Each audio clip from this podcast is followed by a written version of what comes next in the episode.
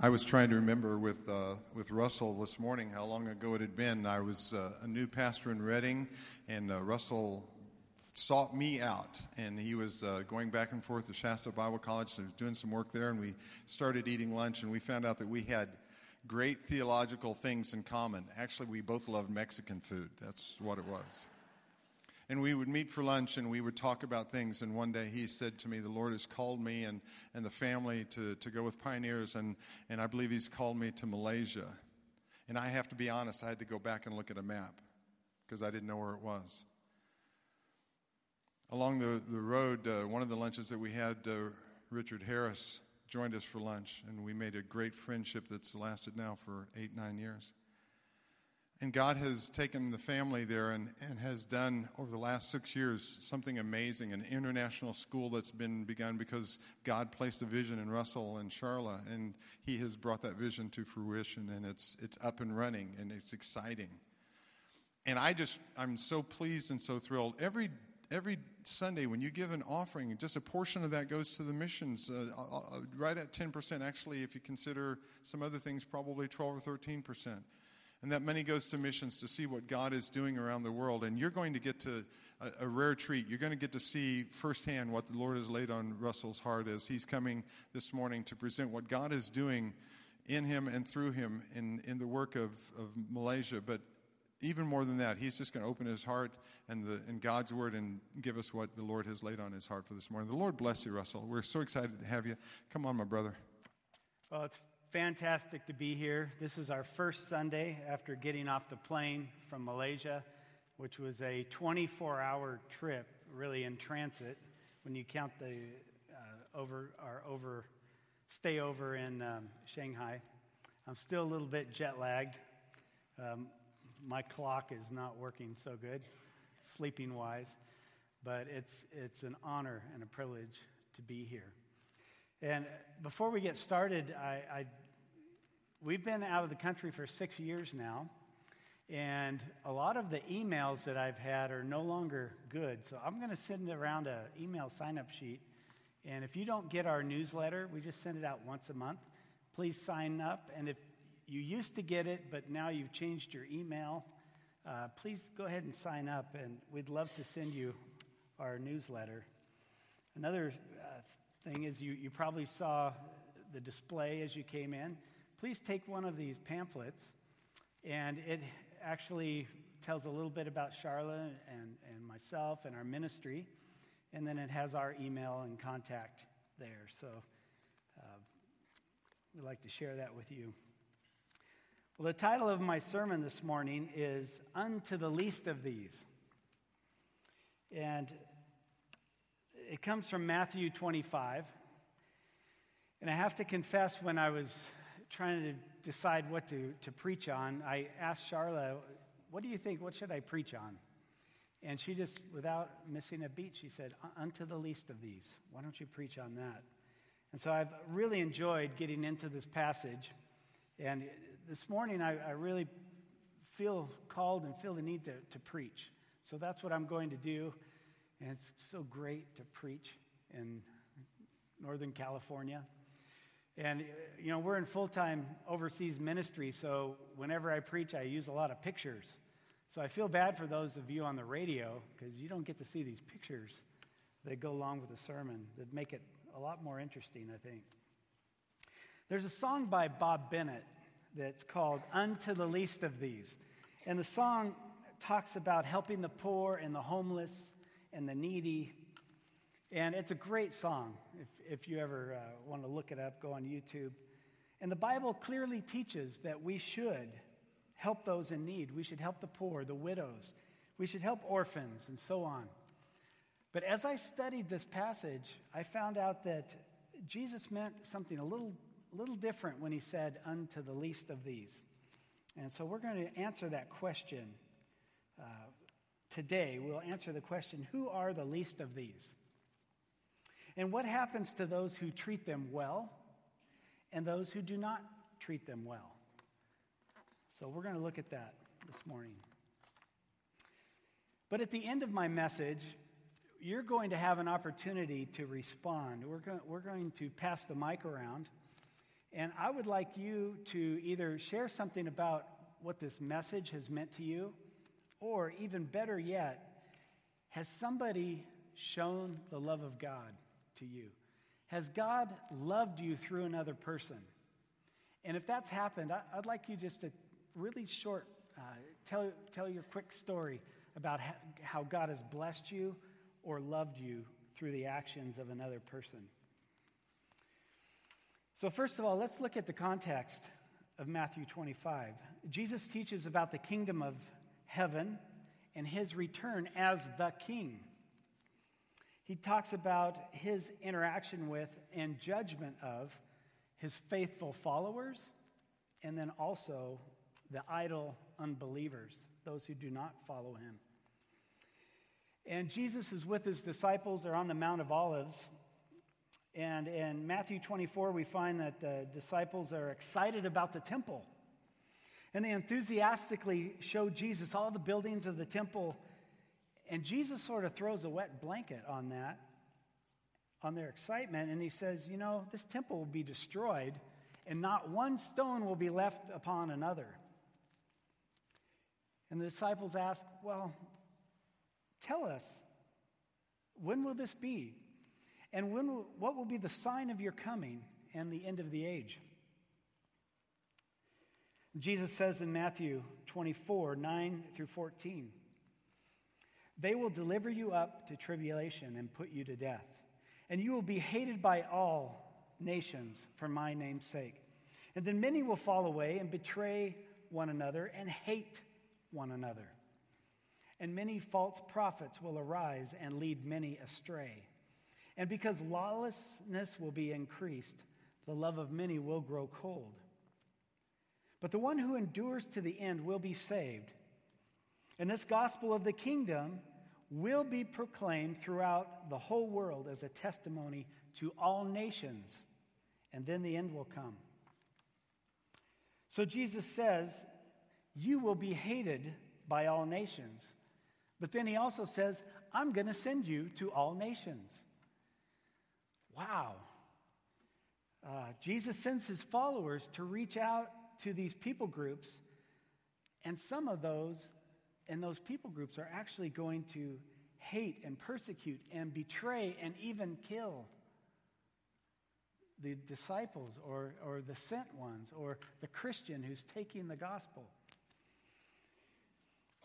As a follower of Jesus, you and I, if we serve him faithfully, we will suffer for his name's sake. The Bible tells us that.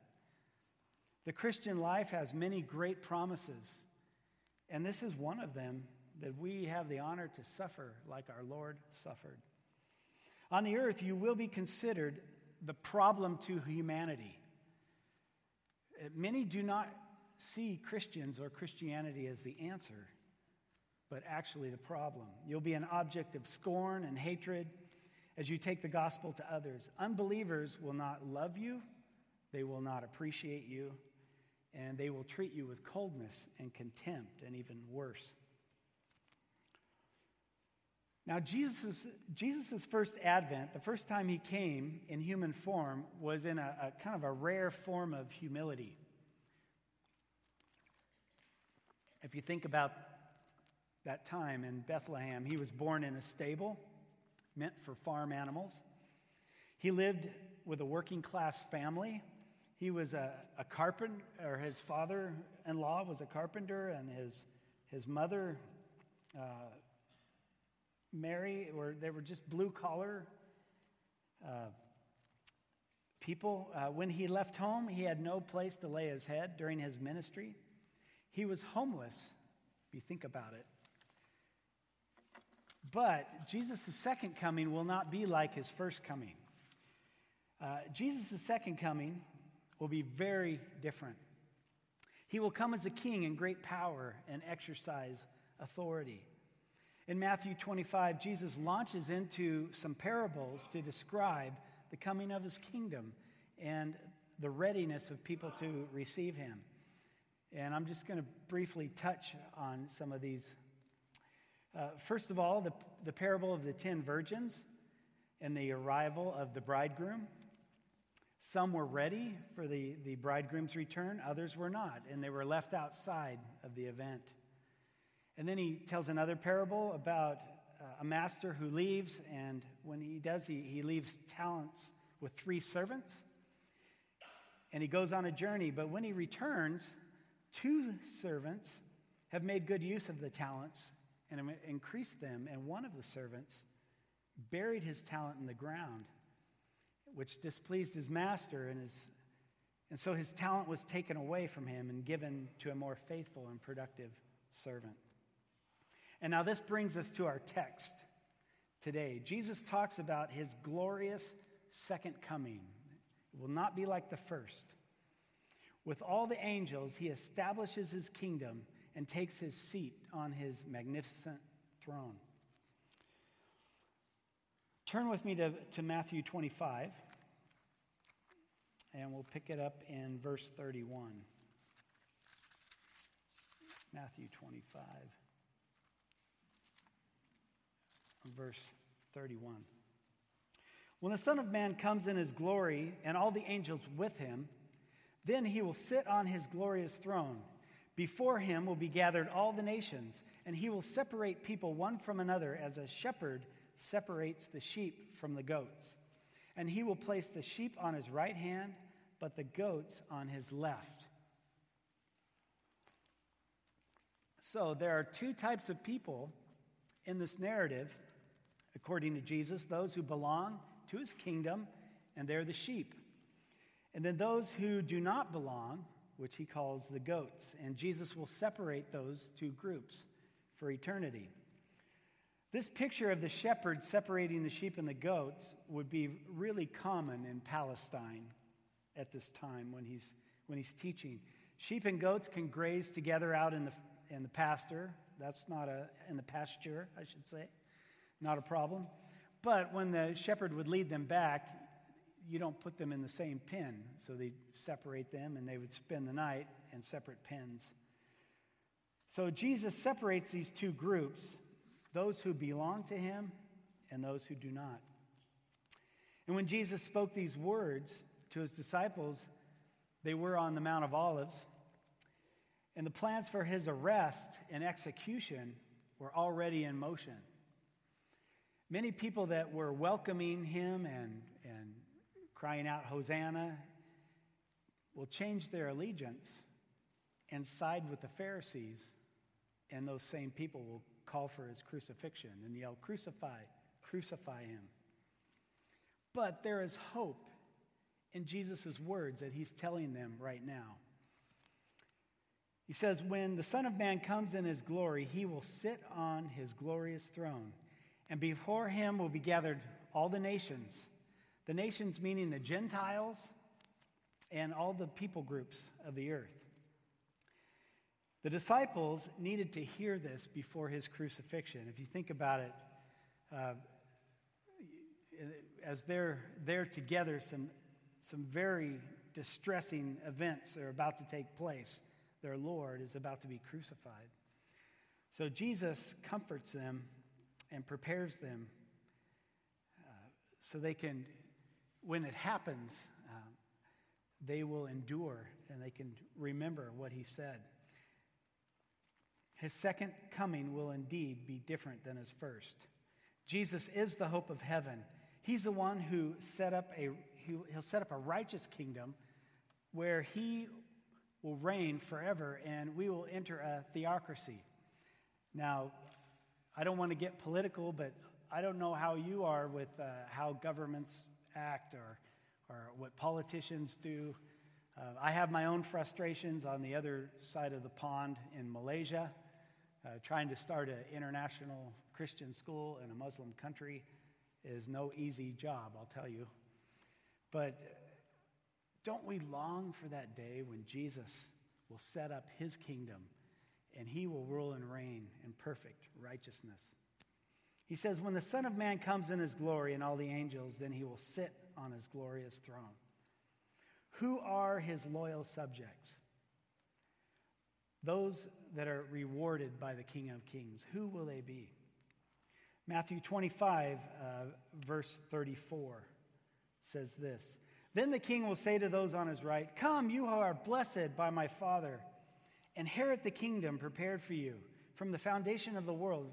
For I was hungry, and you gave me food. I was thirsty, and you gave me drink. I was a stranger, and you welcomed me in. I was naked, and you clothed me. I was sick, and you visited me. I was in prison, and you came to me. And then the righteous will answer him, saying, Lord, when did we see you hungry and feed you, or thirsty and give you drink? And when did we see you a stranger and welcome you in, or naked and clothe you? And when did, when did we see you sick and in prison and visit you?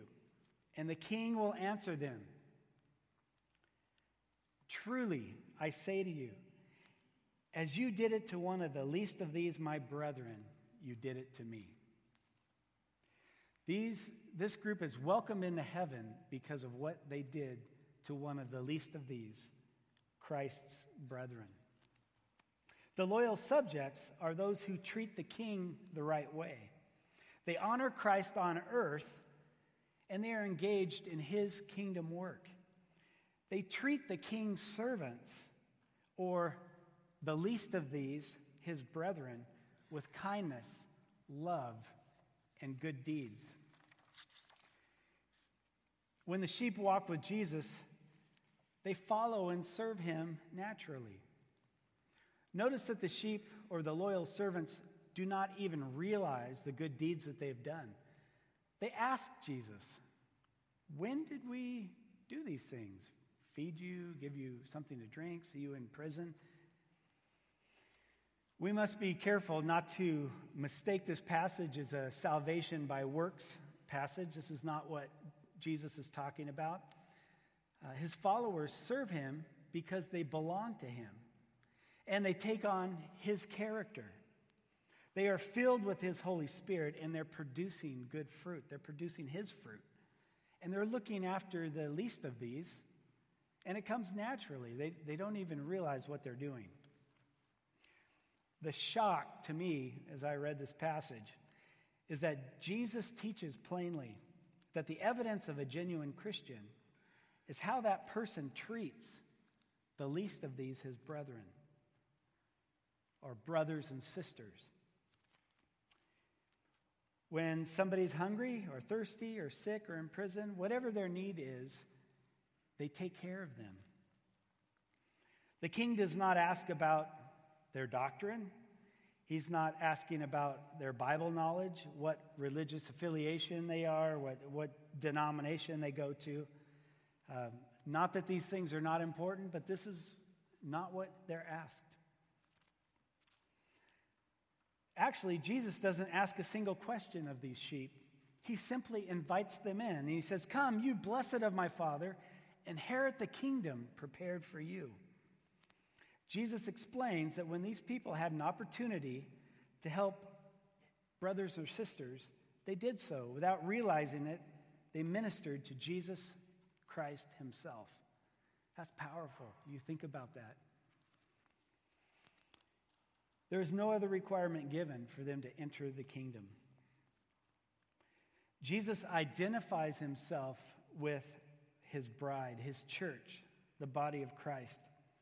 He identifies himself with the persecuted and those who help the persecuted. We who have trusted Christ as Savior are his hands and his feet on earth. You and I are the body of Christ. We serve on earth for his glory until Jesus returns. So, a major point of this text is unmistakable. How people treat Christians is how they treat Jesus. You think of, think of the day back uh, during this time, Jesus is saying these words. How did the Pharisees treat Jesus? They crucified him. The Pharisees treated Stephen in a similar way. They stoned him to death. Saul of Tarsus, who would later become the Apostle Paul, as we know, he was a zealous Pharisee. He watched the stoning of Stephen and held the garments of the stone throwers. Saul is a perfect example of, of one who thought he was serving God. He thought he was a good sheep, but he was acting like a goat. And he didn't know what he was doing. And we know the story uh, as it's recorded in Acts 9 4. Uh, when Saul was blinded by the, by the light and it knocked him to the ground, and he heard Christ's voice saying to him, Saul, Saul, why do you persecute me? Jesus did not ask, Why are you persecuting my followers and my servants? He says, Why do you persecute me? When Saul persecuted Jesus, he had Christians arrested and imprisoned. When people mess with Christians, Jesus takes it personally. This should be a great comfort to us, actually. Uh, but on the flip side, the principle is still true. If you don't care about other Christians, if, if I don't care about other Christians, we are not caring for Jesus either. What stands out in our Lord's words is that it's more of a sin of omission than one of commission. The error is about neglecting to do the right thing, to not help the least of these. Uh, we're going to read on, but I, I'm not going to focus so much on the goats today. But we recognize that they are disloyal subjects uh, who also displeased the king. And they receive judgment for not loving and serving the king and, and for not loving and caring for other believers. They lack the love for Christ, so they lack the love for his people and his church. The goats may live among the sheep, but they will not make it into the kingdom, like this one who's trying to get a piggyback ride here. They think that maybe by associating with the sheep, they're going to make it in, but they're not. They're going to be separated out. If you have placed your faith in Jesus, you are a sheep. You are in his fold. As a, as a follower of Christ, uh, we take the gospel to the community, to lost people. And I, I like what I heard George say uh, across the street and around the world. And, and that's really what it's about sharing the gospel and taking it across the street and around the world. People respond to us in one of two ways they accept us in the message of salvation that we bring to them, or they reject us and the message. They're actually not rejecting us, they're rejecting Jesus Christ Himself. How people treat us, the least of these, His brethren, is how they treat the King. Now, I'd like to just give a, an illustration of this. A man lived in the 1700s who knew this truth about the least of these. His name was Count Nicholas Ludwig von Zinzendorf. Say that 10 times real fast. And he cared for the least of these during his time. Count Zinzendorf was from a noble class family of Austria, and he was dissatisfied with the dryness of and the deadness of the church he attended. At the time, it was a Lutheran church. And he did not agree with the rationalism that was settling into the church, so Zinzendorf believed that Christians should return to the basics. And he was, they, they should study the scripture. They should focus on the, the manner of life of the early church in the book of Acts, and they should adopt the practices of the early church forefathers in the book of Acts. And at the time, the Catholic Church and even the Protestant churches alike, like the Lutherans, were not open to the free practice of Christianity outside of their denominations. So you, you were either part of the Catholic Church or one of the Protestant churches, or you were in sin. You, uh, but Zinzendorf believed no. Uh, Christians can practice individually and meet in homes just like the early church. Those who dared to follow Christ apart from a denominational church at that time suffered persecution. Zinzendorf reached out to the persecuted Christians and he gave them land on his estate to build a township and to practice their religion freely. So these believers built a village named Herrnhut, and religious refugees came from the countryside to Herrnhut to avoid persecution and to worship God in freedom. So Moravians, Bohemians, Czechoslovakians, and others came and, and they moved in and they worshiped together. Now, Herrnhut did not become this utopian paradise where Christians dwelled together in perfect harmony. Hostilities and conflicts did arise, uh, mainly because of their doctrinal differences and unbiblical beliefs and other just relational problems. So, Zinzendorf realized that there was trouble in the village. So he took time off from his business concerns and he focused on serving the least of these, his brethren, at that time. The Christian community was living on his property and he, he took time out of his schedule and he said, I'm going to serve this group and help them through these things. Restoring unity among a group that's in disharmony is a very hard fought battle. If you've ever gone through it, you know what I mean. So Zinzendorf called for all the believers to study the Bible and to commit by living it. Second, he went to individuals' homes and he prayed with each family. And then he called all people to love one another. Love one another in unity as the scripture commands. So, Bible study, prayer, and the conviction that we are called to love one another help these believers in Herrnhut overcome conflict and become a strong Christian community. Herrnhut became the headquarters of the Moravian church. Uh, and I don't know if you've heard the story of the Moravian church, but Moravian missionaries were sent to America to spread the gospel. And when they were on the boat, a fellow by the name of John Wesley happened to be on the same ship, and he met up with them. Wesley went over as a missionary as well, and then Wesley returned to England, admitting that he was not very close to God and he struggled as, uh, as a missionary. But in 1738, John Wesley attended a Moravian meeting at Aldersgate Street in London. You see, these these Moravians started sending missionaries to the Americas, to London, to different places. And they started house churches.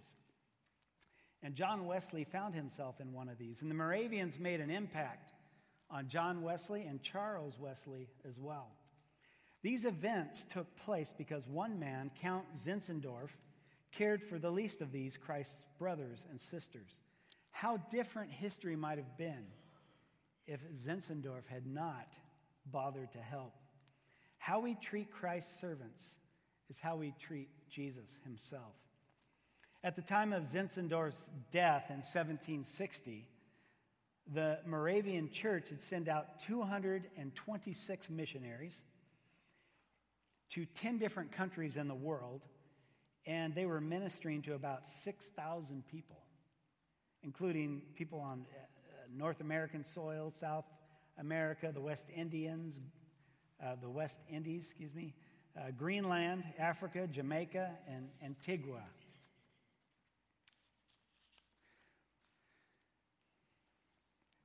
Well, let's finish our reading of the text, uh, Matthew 25 40.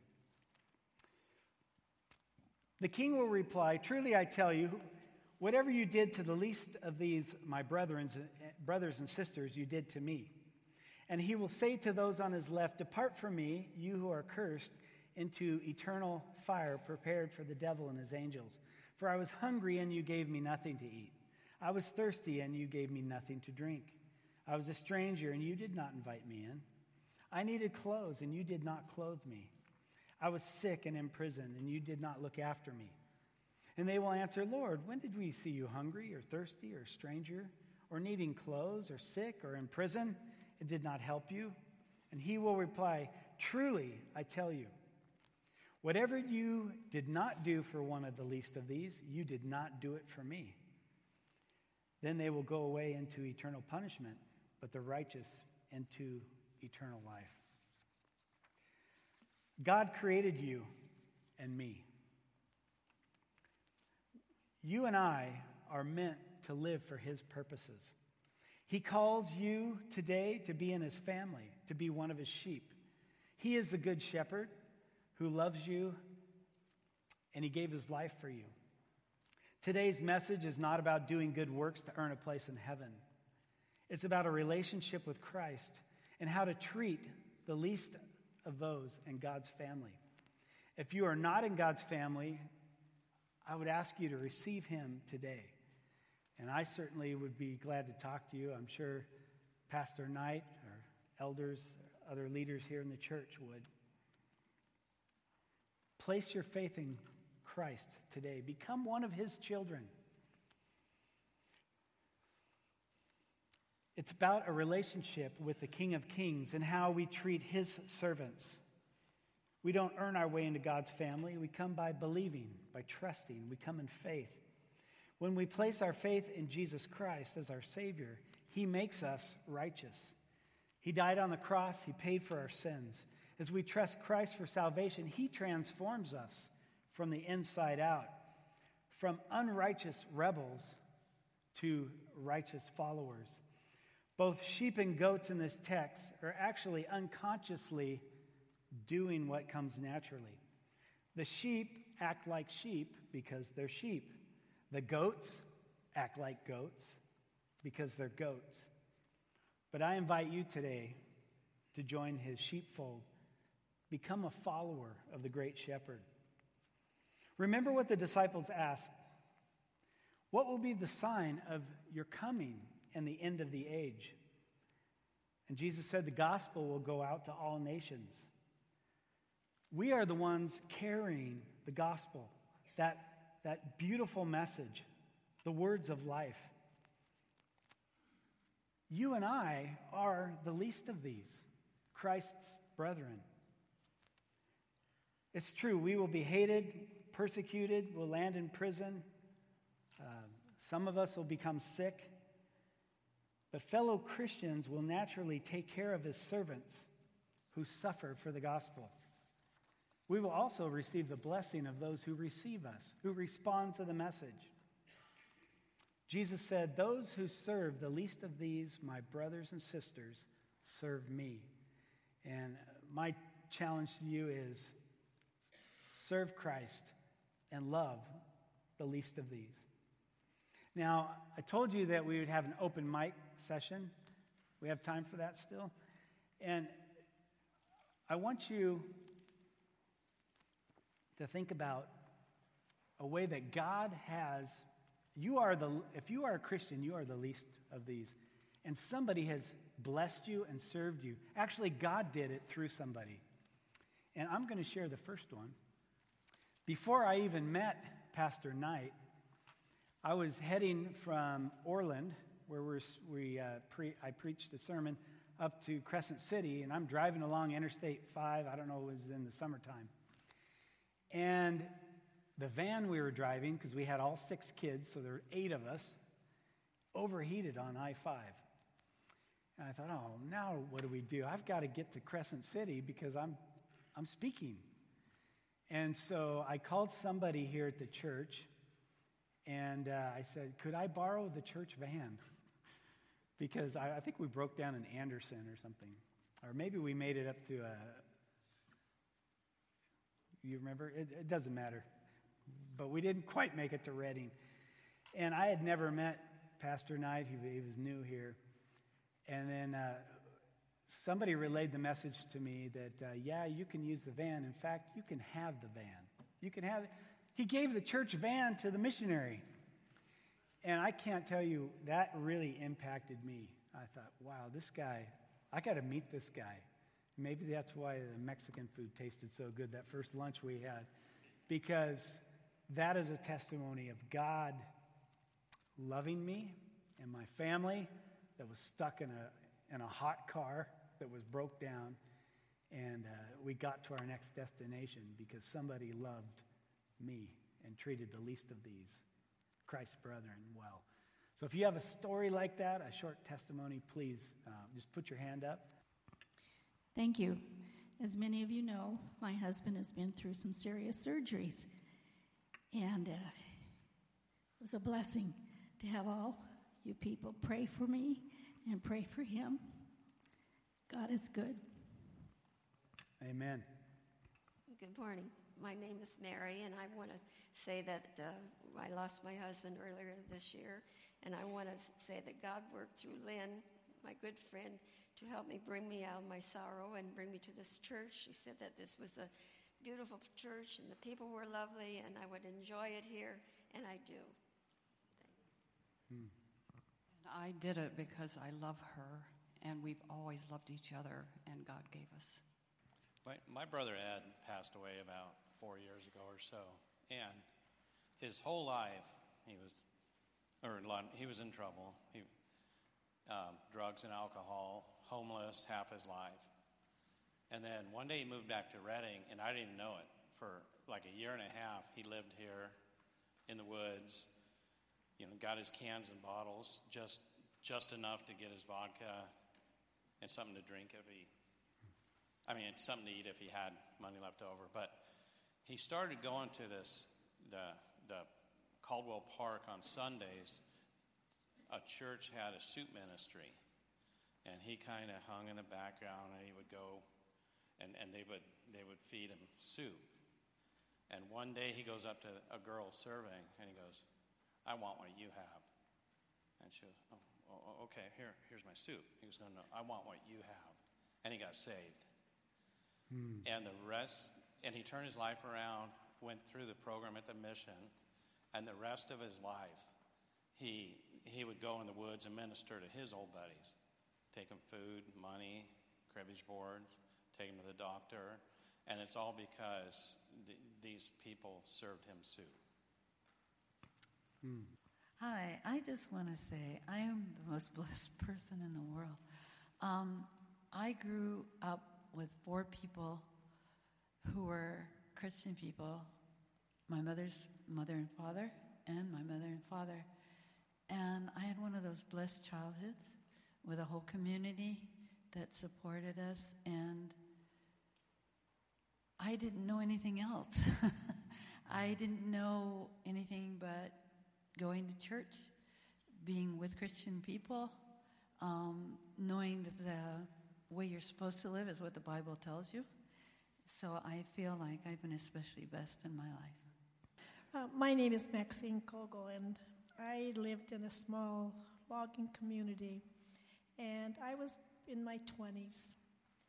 And I, my younger sister, I saw there was just something different about this young high school girl. She wasn't running with the crowd, and she she was going to this little community, this little church. Well, these two young men had went to Bible school up in Oregon, and they, them and their families moved to Willow Creek to, to give the word, to spread the gospel. And through these young men within their families, uh, they they brought salvation to my family, my sister, my mother, my other sister, and myself, just one at a time, through their witness. And Jess Pascal was his name, and he has he brought blessing to me and my family, and I'm so thankful. And through him, I learned to walk with the Lord and, and learn many things, and I am so appreciative of him and his family. Fantastic. That's great. Well, I, will have the last word. I want to commend this church for taking care of us, for, for looking after my family, and you've helped me raise my family. We've been in full time ministry, and Crosspoint has been there all along the way. Uh, you, you've helped me raise my kids. You've stood with us when we were planting a church in Papua New Guinea. And when we went through the transition of we're stateside for a time and we're representing pioneers and recruiting missionaries. You were with us.